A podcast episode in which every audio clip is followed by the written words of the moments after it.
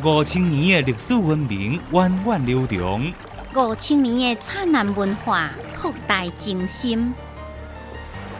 看海听声，中华文化讲你听。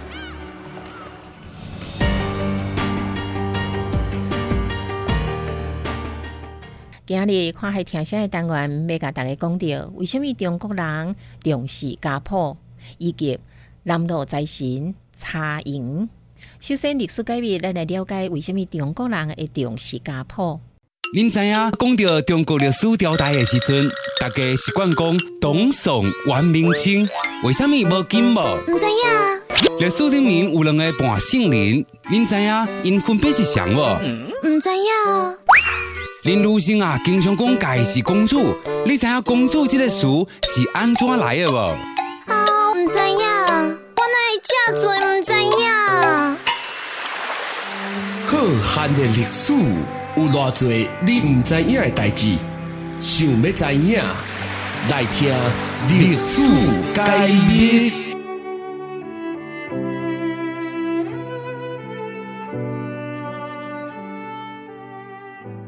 自古以来，中国人拢真重视饮水思源，袂使将家己的祖先放袂记节。其中一个上界重要的做法，就是祖先的世系甲事迹爱记录落来，传互子孙，通好证明家族的存在，延续家族的血脉。这就是家谱。家谱又个称作族谱。总谱是一款以表谱形式记载一个家族的世系、繁荣、甲重要人物事迹的册。千百年来，中国人拢真重视家谱，一直到即嘛，未少人犹阁保留有收谱的习惯，而且真有规模的家族，更加将家谱的延续甲修订当作是真重要的代志。家谱为什么会安尼被重视呢？这要按家谱的起源甲发展讲起咯。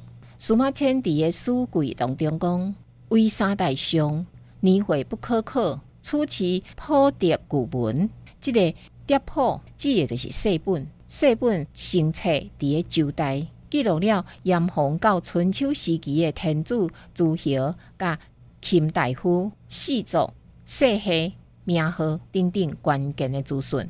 可见家谱诞生伫个原始的社会。”安尼原始社会为什么会出现了家谱呢？远古时期血亲的关系犹阁无遮尔明确，所以民众都通过十分制来繁衍后代。这个地书近亲结婚的概率大大增加。长久以来，百姓发现近亲结婚所生出来的囝儿逝世，大概率若毋是死，就是残废，甚至真低收。所以百姓开始禁止近亲通婚。想要做到这点，就需要一个办法来区分掉血缘关系的亲疏。为此，都要先确定家己的血统。修编家谱，就是明辨血统上界简单、上界直接、上界有效的办法。随着社会发展，出现了私有财产、私有财产的继承问题被提起了一层。真明显，血统上界亲近的人。都有财产的优先继承权。努力社会时期的综合继承关系是以血缘关系为主。多数的情形之下，因奉行的是大囝继承制。即时阵选官制度、世卿世奉制，共款需要变系统、民教务。无意外，这个制度会当有条有段的运行，家谱占了真大的功劳。南宋陈桥写的《记传体》《中国通史通志》内底安尼记载：自隋唐李上官有仆，家有仆，官的选举的有仆啊，家的婚姻的有仆。朝廷处事世族通婚，毋定是影响宗族兴衰的重要事件，也是宗族修编家谱主要的动力。安尼家谱对着宗族内部来讲，又阁有虾米款的意义呢？宗族推崇家谱目的，就是要维护宗族内部的公常伦理，宣扬祖先的威严，伫保护族人权利的同时，也会当有效来控制族人。家谱犹阁有教化的功能，伫修订家谱的时阵，对待忠臣孝子，宗族会甲伊奖励；拄着奸臣贼子，也会除名写户。正因为是安尼，所以古早人常常讲“三世不修谱为不好，家法派破掉上有为风，破掉派人家不得来处”，所以谱不可不修。不怪古早的宗族。拢将继续来修正家谱，当作是大代志。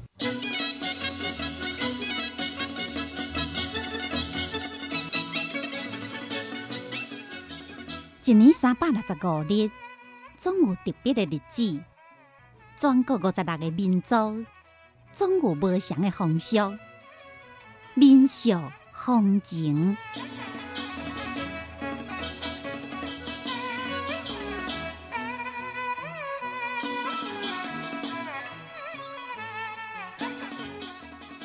南辽财神查营俗称查王爷，被民众奉为掌管升官发财的财神爷。查王爷的原名叫做查营。查营伫迄细汉的时阵，曾经家道中落，少年时来到高丈的厝，后来高丈的厝嘛家道中落，查营就开始来做生意，一路向南做灰啊、地叶、雨伞的生意。蔡英生意做了真成功，趁真侪钱，伊将赚到的钱拢交互阿哥来维持厝内底使用，同时来帮助高场开创事业，还阁有赞助所教之处遭受灾难的百姓，救灾救难，深得民心。后来蔡英登基做皇帝，伊十分体恤百姓，伊伫周太祖。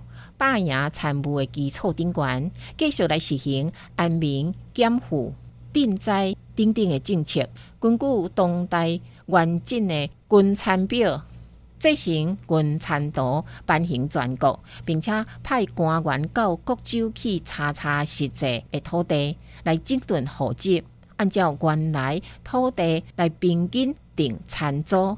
毋但保证了国家财政的收入，也减轻了艰苦人的负担。蔡英也阁下令将客户、房户归入一般的面积，调官甲地方官员的用项，拢总按国家发予伊俸钱。从此以后，当作了官府以权谋私的管道，解除了客房户的痛苦。蔡英阁大力来招民昆封，下令凡是抛荒无主的土地，都会当私在人去开垦。什么人开垦，就是什么人的。安尼一来，毋但使澳洲的国民人口真快速来增加，也使得农业得到真快速的恢复甲发展。蔡英爱民如子，并且时时刻刻来提醒家己，毋通放袂记住百姓的生活的困苦。伊特别。命令工匠伫皇宫内底雕塑了一尊农夫，甲一尊农妇的雕像，徛伫皇宫内，时时刻刻来提醒家己，毋通把袂记住百姓的痛苦。另外，蔡英针对唐朝末年以来黄河失修。河水溃堤，以及由开封流向东南的汴河，也因为真济年的失修，变做一片的汪洋的情形。下令要来修堤防、加深河床、疏通河道，形成了以京都开封为总站，连接黄河、运河、淮河、甲长江的水运，将水海变做水利。促进了农业的发展，同时也为茶营的南征北战提供了方便。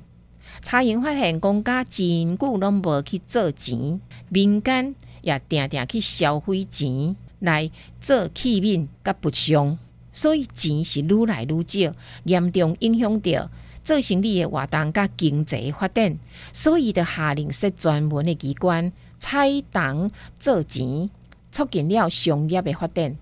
所以宋元时期开始，蔡英被广大中原地区的百姓奉为财神，同时被控工、窑工、建筑工奉为保护神。